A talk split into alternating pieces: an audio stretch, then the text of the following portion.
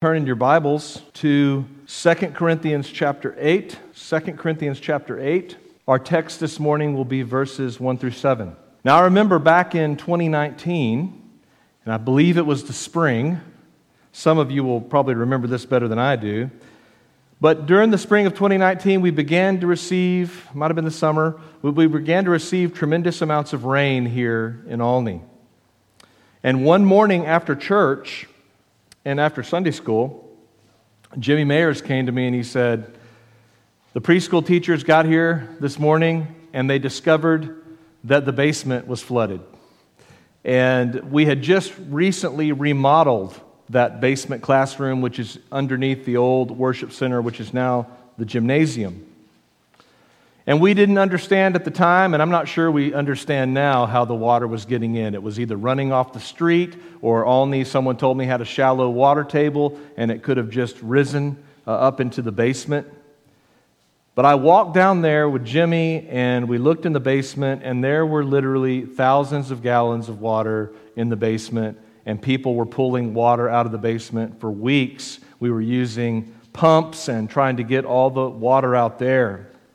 And I'll tell you, I don't know much about construction. But when Jimmy walked me down there and we opened the door and I looked inside there, I had one thought running through my mind this is going to be expensive. And then in the weeks to come, we discovered that when you went down there and you knocked the plaster wall down, the studs that were supposed to be holding up the building were rotted out and we surmised that the building was being held up by the concrete pillars, or maybe the building was just holding itself up. But if we were going to repair the old 1916 building, it was going to be costly, or we needed to decide to tear it down. So once we started thinking about the old building and what needed to be done, perhaps the 1916 building was no longer a fit for us, and our property committee began to consider well, we had a building that people built in 1916 that lasted over 100 years. So we began as the property committee to look at our building and facility situation and to consider how do we position our church now for the next 100 years. So we began to eat, meet with the, uh, our, uh, the uh, consultants and the architects. And I took one look at their plans and I said to myself, this is going to be expensive. And when I said that, I was not talking about the cost of time or effort or prayer or planning, although those all matter. I was talking about cold, hard cash. And I was actually thinking about your cold, hard cash, the money in your pockets and the money in your bank accounts. As Adrian Rogers used to say, there's gold in them there pews. The only problem is it's still in your pockets. And giving is one of those things that preachers don't generally like to talk about. But I've gotten over that. And actually, whenever we come to verses that talk about giving, well, we're going to talk about giving because it's in Scripture. And finances and stewardship appear as a theme throughout all of Scripture, and that is for a reason. So we begin today to look at 2 Corinthians chapters 8 and 9, which are two chapters in the Bible that most heavily discuss monetary giving. And I don't want to seem like I'm sounding an alarm. I'm not trying to drum up panic. I've been here almost a decade. Others of you have been here much longer than me. Ron's been here since he was seven years old, our member since he was seven years old, and I guess you were here long before that as a, as a baby. But Ron can testify, I can testify, many others can testify that God always meets the needs of this church. And so we want to praise God for his faithfulness to us. But today, I want you to think about the money you give or the money you don't give to the church to support the needs of the ministry. And I want you not to think about this necessarily in the context of, hey, we're going to have to build something. We're going to have to remodel something. We have a very high budget. Those things are all true. There are many needs that have to be met, but I want you to think about your monetary giving, your financial stewardship in the context not necessarily of the needs, but in the context of your walk with Jesus Christ, your sanctification. Sanctification is the process whereby you become more like Jesus Christ a little more every day. So, this is not about the budget. It's not about a duty that you have or even something that should become automatic in your giving. But I want you to consider today how your giving, and I'm talking about giving money, how does it reflect and reveal your very faith in God and in the gospel of Jesus Christ? Because if we will think about our giving in terms of our walk with Christ, we're not going to have a problem meeting the budget. We're not going to have a problem building anything. Now, you may consider your money that's given to the church as something that's totally divorced from your spiritual life, but it shouldn't be that way. Paul, in our passage this morning, uh, points to the Corinthians, uh, points out this truth to the Corinthians. And this would be the uh, sermon in a sentence, if you will. Our sacrificial and generous monetary giving is an important result of the work of God's grace in our life. Let me say it again. Our sacrificial and generous monetary giving is an important result of the work of God's grace in our life. Now, last week, our text focused on, if you'll remember, we looked at the entirety of chapter 7 and we talked about the comfort and joy that the Corinthian church was bringing to Paul's heart.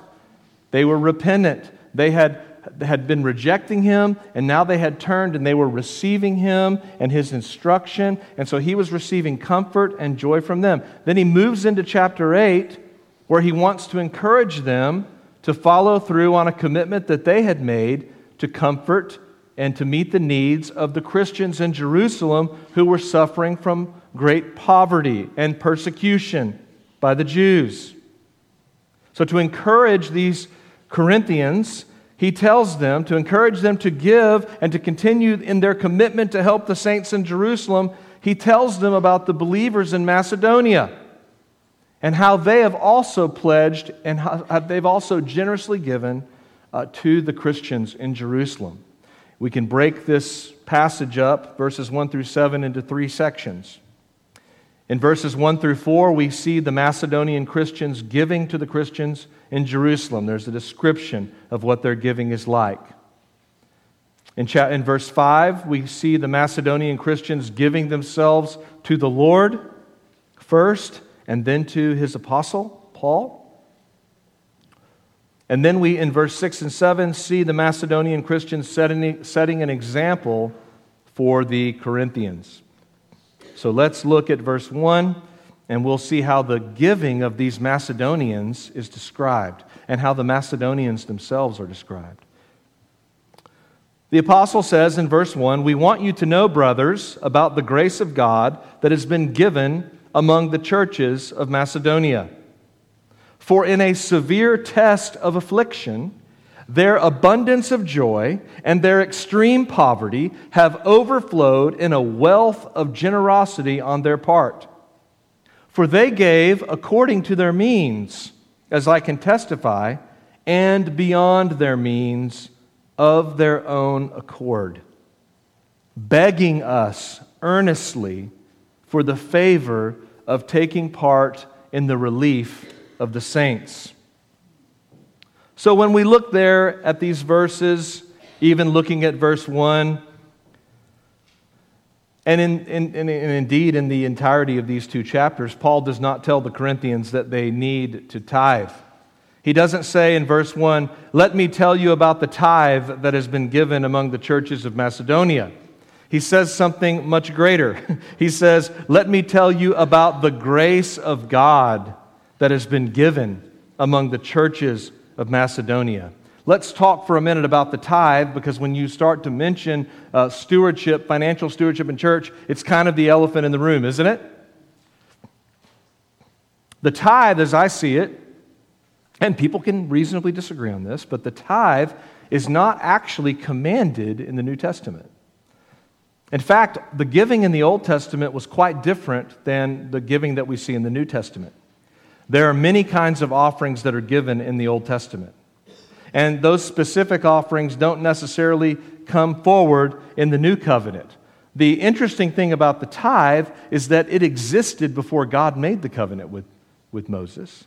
Abraham, we see tithing. So, tithing is sort of a timeless principle that we see in Scripture, but it's never actually commanded in the new, uh, the new covenant. What is commanded in the new covenant is much more dynamic and much more expensive. We are called in the New Testament to give faithfully, from the heart, generously, sacrificially, with cheer. And the real mercy is that the tithe can be understood to be a good guide for what generous money giving in the church looks like. I say it's a mercy because of this. If I was going to say to you, okay, I have $100 and I want to give it to Richard, I'll just, I'm just, you're the first person I saw, Richard, so you get lucky today.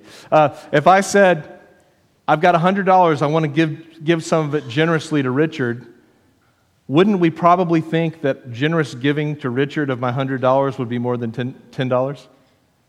We would say, that's not generous. You should give him 80. you should really just give him the whole thing, right? But what, whatever we think about generous giving to the Lord, we have this sort of guide that's helpful as a baseline of that 10%.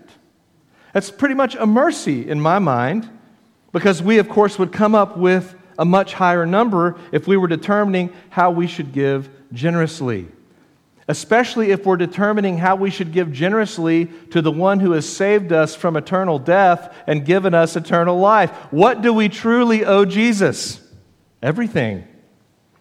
So while the tithe isn't necessarily in view here as Paul's writing this, don't think for a minute that generous giving would look like less than a tithe. Notice how the Macedonian Christian giving is described it doesn't sound like they're holding much back. This is for a few reasons. Number one, we're, we're told that their giving reflected God's grace. What is God's grace? If I just said to you, What is God's grace? The grace of God is God so loved the world, He gave His one and only Son. The grace of God is the compassion of Jesus on the lowest of the low, giving himself to people who don't deserve it. The grace of God is Jesus laying down his life for the sheep. The grace of God is the gift of the Holy Spirit. The grace of God is giving you what Jesus deserves. And the grace of God is Jesus taking all your sin and the punishment that you deserve upon himself. Their giving reflected God's grace. Second, they gave during a very difficult time. They gave, verse 2 says, as they were afflicted. But in the midst of this persecution that caused extreme poverty, they had an abundance of joy in the Lord. We could say it this way they had a certain perspective that only poverty can give. They understood reality better because they had nothing and because they were being afflicted and it caused them, Paul says, to overflow with generosity. What do we think of there? There should be a little lady at the temple that comes into your mind when we talk about giving all that you have, when you've got extreme poverty, but you're overflowing with generosity. We think of the story in Mark chapter 12 of the little woman, the widow who came to the temple treasury to give an offering. And God's word tells us that she was surrounded there at the temple by the treasury by all the rich people who were giving large gifts. Do you think that she knew that the Lord Himself, the creator of everything, her maker, was standing right there watching as she walked in? And Dan brought me some little replicas of some coins from the Bible time and one of them is the widow's mite. And it's a tiny little coin, it's smaller than a dime. And it wasn't worth much. And here are all these people giving gifts because they're rich. And yet, God Himself, standing there, points out to His disciples watch her. Watch her. She's giving the most even though she's giving the least, because she's giving all she has. Jesus said it this way she's giving her livelihood. And Jesus praised her because she gave herself, everything, to him. She walked into that temple to give for the pure joy of worship. She didn't care who saw. And when she threw those two coins into the bucket, she had no idea where the next meal was coming from. She probably thought to herself on the way, that offering is going to be expensive. But what an amazing thing that her act of giving was seen by God Himself, and her giving was commended by God Himself. In verses 3 and 4, they tell us that the, the Macedonians were giving according to their means and then some. Okay, that is the sacrifice. Think about the little widow lady. She gave according to her means and then some. Now, when I was in college and in high school, we used to love, there's something about being a young man and going to a buffet. All the guys nod their heads, yes, you're right. It didn't matter where it was. It could have been going to CiCi's, or we could have been going to Pancho's, or we could have been going to the Chinese food buffet. But we would say to each other as we walked in, we would say, All right, fellas. We wouldn't say, Eat until you're full. We would say, Eat until it hurts. We're going to get our money's worth today. Of course, that's ridiculous. But it's a good way to think about giving. We should give until it hurts. Don't just give what you can afford to give, give to the point where you can feel it. We should always be looking for ways we can spare a little more here or a little more there. How were the Macedonians giving in verse 4? It says they actually begged to give. What a joy that was for Paul. Can you imagine that? If, if, if you're, you, you, maybe you go elsewhere and you feel like you're just constantly trying to compel people to give and give and give. But imagine if you're the preacher or uh, the, the chairman of the finance committee and the people are like, Can we give some more? I know we've given this much, but is there, is there, are there more needs that we can meet? Well, there are always more needs that we can meet. And what a blessing for Paul there to receive this, this earnestness from them where they begged and, and this happens in our church often, actually, where I'll send out a, maybe a note to the deacons and I'll say, We have a need. We need $500 for this to send somebody to rehab or whatever it could be. And just a matter of seconds, it's met and there's more than enough to meet the need. And I always think, what a blessing uh, it is to have people that are so generous, who are always so willing to give. And then he says, going back to verse 5, he says, We didn't expect this. But these people weren't just giving to the Jerusalem church, it was deeper than that. Who are these people giving themselves to? Not just the saints in Jerusalem. It says they gave not as we expected, but they gave themselves first to the Lord and then by the will of God to us. What was driving this generosity of these Macedonian Christians? The money given was a result of them giving themselves first to the Lord who had first given himself to them. How can you be that kind of giver? Give yourself to the Lord first. And then it says that they also gave themselves to Paul and his companions. Now, what, what could that mean? How could we, how would that apply today? Well, Paul at this time represented the authority of God. You know, when the apostles spoke, the apostles were speaking on behalf of Jesus. Now we understand that the Word of God, the commandments that we have in the Word of God, what we learn when we go to Scripture to read it, that that's our authority in the way that Paul was their authority. And so if you want to be that kind of giver, give yourself first to Jesus and then put yourself under the authority of His Word. The growth in your walk with Christ will happen when you surrender it all to Him and when you submit yourself to God's Word as the authority.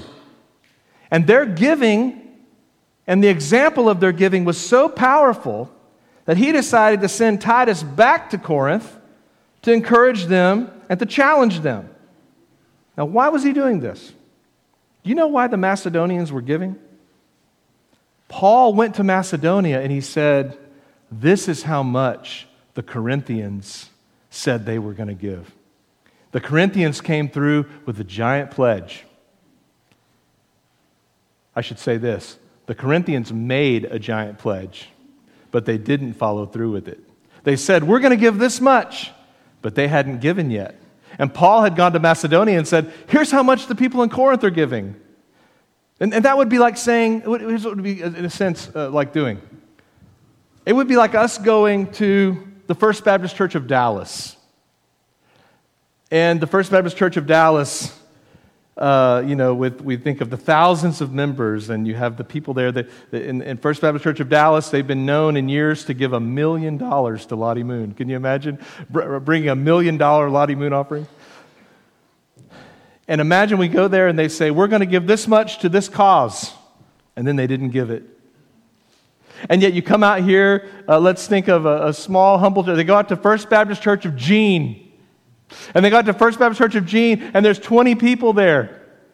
But their giving is so extravagant and so heartfelt. They're begging to give more. And you're sitting here knowing that you, you said, Here, the first, the first Baptist Church of Dallas is going to give a million. And they say, well, we can do our part. And then you find out, oh, First Dallas didn't come through on their pledge. Well, that's kind of what happened here. The Corinthian church, this major metropolitan area with all the wealth, had said they were going to give, but they didn't give. And yet, these humble, persecuted, afflicted Macedonians who were poor, who were giving out of the abundance of their poverty, they did give. So Paul says, hey, Titus, head back over there to Corinth and tell them about these Macedonians and tell them they need to step up. They had pledged to give, but they hadn't done it. So he says in verse 6 Accordingly, we urge Titus that as he had started, he should complete among you this grace. The grace of God is manifesting in the Macedonians, the grace of God should be manifesting in the Corinthians. How? Money giving. In their money giving. Why? Look at verse 7. Because as you excel in everything, Corinthians, you're excelling in everything. You're excelling in the spiritual disciplines, in your faith, in your speech, in your knowledge, in your earnestness. And, and our love for you is excelling. We, we love you like crazy. But he says, See that you excel in this act of grace also. You're, you're hitting it on all cylinders, except your spark plug's out right here. And we need to change that. The last verse is really Paul's argument in our text. He says, You're overflowing in faith, knowledge, speech, earnestness. Make sure you're overflowing in giving. That's the message for us today, too, isn't it? Something is wrong if we're abounding in all these areas, but we're not abounding in this one. We've located the deficiency. And we might say, golly, Paul's really getting into their business. But Paul had just been amazed. Imagine if you know, we showed these videos from the Kunts, our missionaries in Ecuador. And aren't we always amazed? I'm just amazed that Matt gets into those little bitty airplanes and flies deep into the jungle there in Ecuador.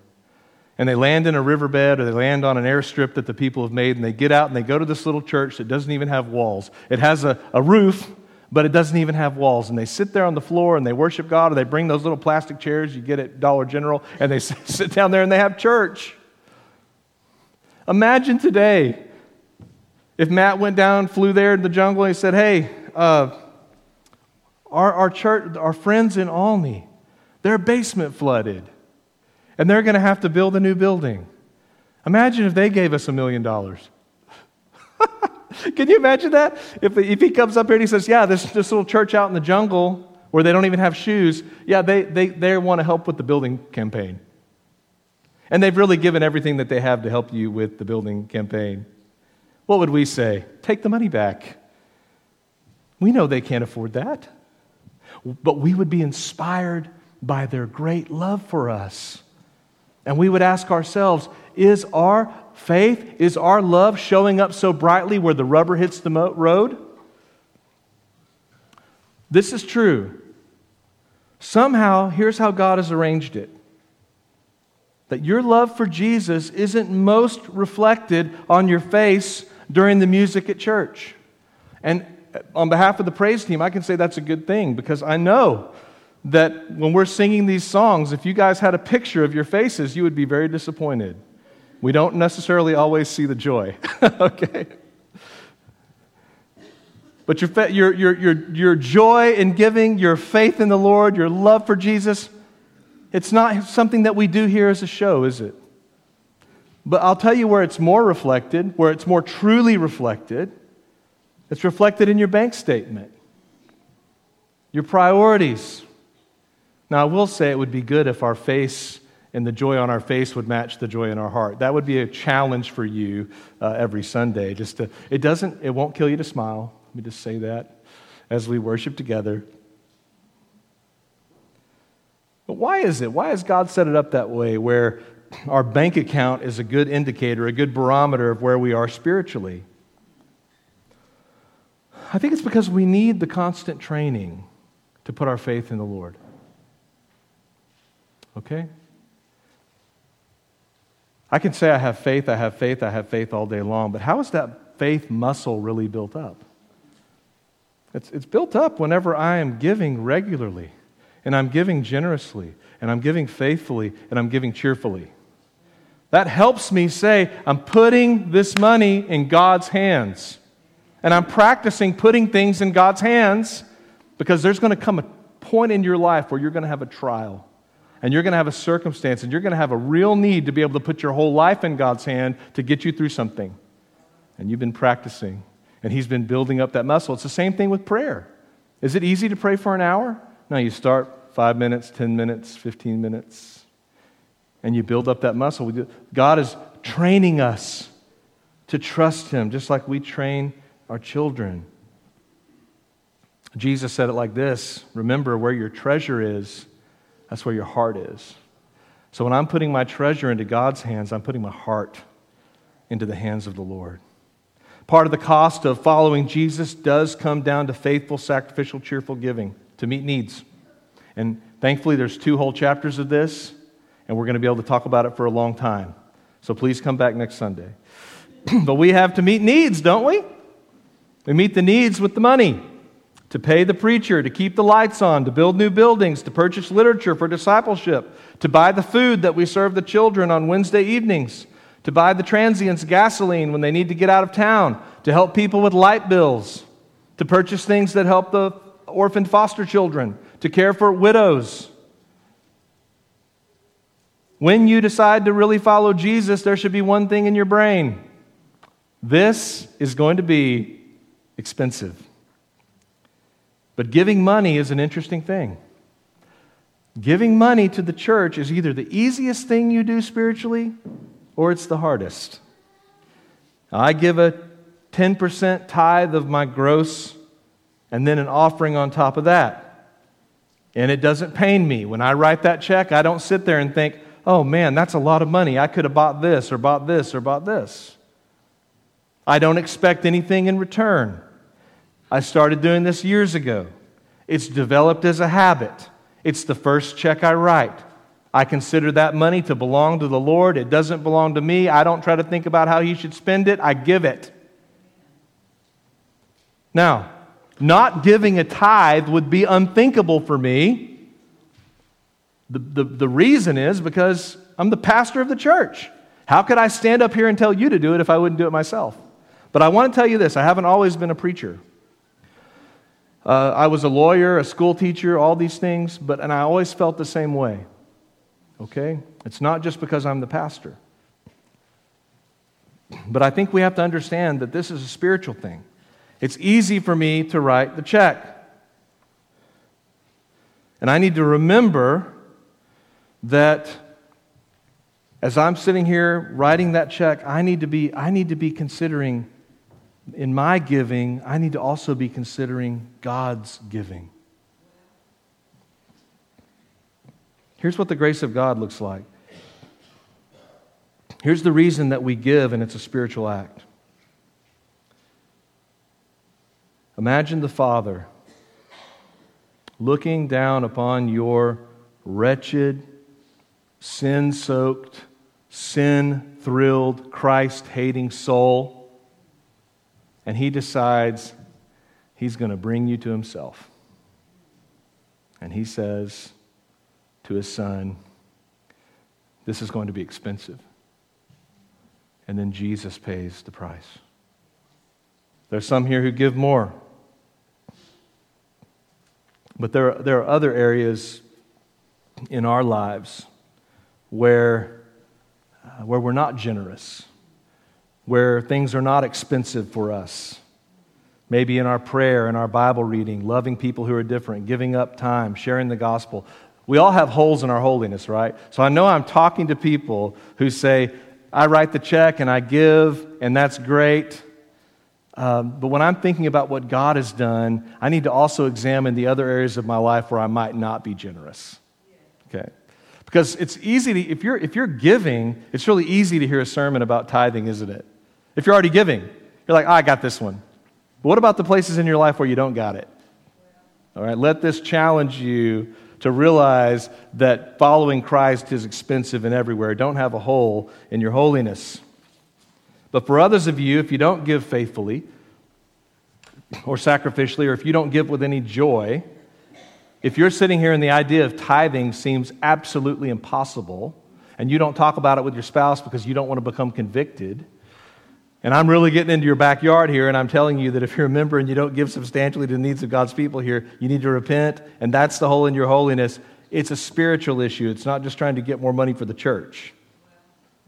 God doesn't need your money but he's, he, he wants your life.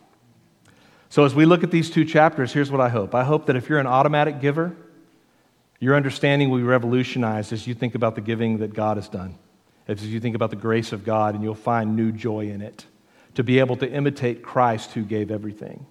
And you'll think about that giving in a different way as an act of worship, where right now it just seems like something you almost do mindlessly. I hope you'll be challenged to look for another area of your life where you need change, where you need to be more generous. And if you don't have an income, uh, we have children in here who don't have an income. We have people that don't work that don't have an income. That's understandable. You're not ever asked in the Bible to give what you don't have. I always get sick when I see a television preacher telling people to put a gift on a credit card. That's not the way it works. You give according to your means, you give according to what you have. But perhaps if you, even if you don't have an, an income, maybe there are areas of life where you're stingy. Especially for you younger people, I hope that you read this sermon or you, you listen to this sermon and it, and it burns into you so that when you do get that first paycheck, you'll know exactly what to do with it. And for those in the room that just simply can't bring themselves to give, times are uncertain. You don't have very much. I want to ask you a question. Can you imagine the Lord doing something in your heart to where you began to think and act like these Macedonians? You know, these Macedonians could have probably found a thousand reasons not to give. You can always find a reason not to give. They probably had many better reasons not to give than we do. But see how eager they were. Can you imagine yourself actually eager to give like these Macedonians? Picture yourself, stop and picture yourself writing that check to the church a generous gift. And think, what if I had as much joy doing that as I do watching my kids open their presents on Christmas? You say, Oh, I can't do that. And I say to you, here's the, here's the recipe. Give, your first, give yourself first to the Lord. The giving will take care of itself if you give yourself first to the Lord. This is a spiritual issue, it's a lordship issue. Give yourself first to the Lord, then the rest becomes easy my friend Geoff Thomas, who we, we learned is going to be coming back around Easter to come speak to our pastors group in Graham. He's the pastor from Wales that uh, pastored the same church for 50 years. And he told a story in his sermon on this passage. He said there was a missionary who was dealing with a tribal chief, and he was telling this chief about God. And the chief was trying to please the missionary's God, and so he gave the missionary a horse. And then he gave the missionary a belt. And then he gave the missionary some jewelry and he gave him some more clothes. And the missionary said, Listen, you're misunderstanding. God doesn't want your things, He wants you. And the chief replied, That's a very wise God, because He knows that if He has me, He has everything I have. I want you to remember back to the moment you understood the gospel and believed. And you received Jesus as your Savior and Lord. And if you heard the true gospel preached, if a preacher pleaded with you, he said to you, Deny yourself, take up your cross every day, and follow Jesus. And he wasn't asking you to put money in the plate for Jesus. He was essentially doing what that missionary was doing. He was saying, Put your, soul, your, your whole self in the plate. It was a call to give up your life. It was a call to give up being the Lord of your life. And there was probably something you said to yourself there in the pew as you squirmed in your seat or as you took the first step to walk an aisle or to attend a class on baptism or to come talk to me about how to become a Christian. If you heard the true gospel, you knew one thing this is going to be expensive. If you will remember that you are giving Jesus your life because he gave his life for you, you will not struggle to give. You won't push back against it either. Nobody in heaven wishes they had given less. The Bible doesn't have a category for a stingy Christian. So if you're there, something's wrong. You need to repent, and you need to finally surrender your whole life, even your pocketbook, to Christ. If God's grace is real in your life, then everything changes. And one aspect of everything changing is that we have a heart that is faithful and generous and cheerful in our monetary gifting, uh, giving.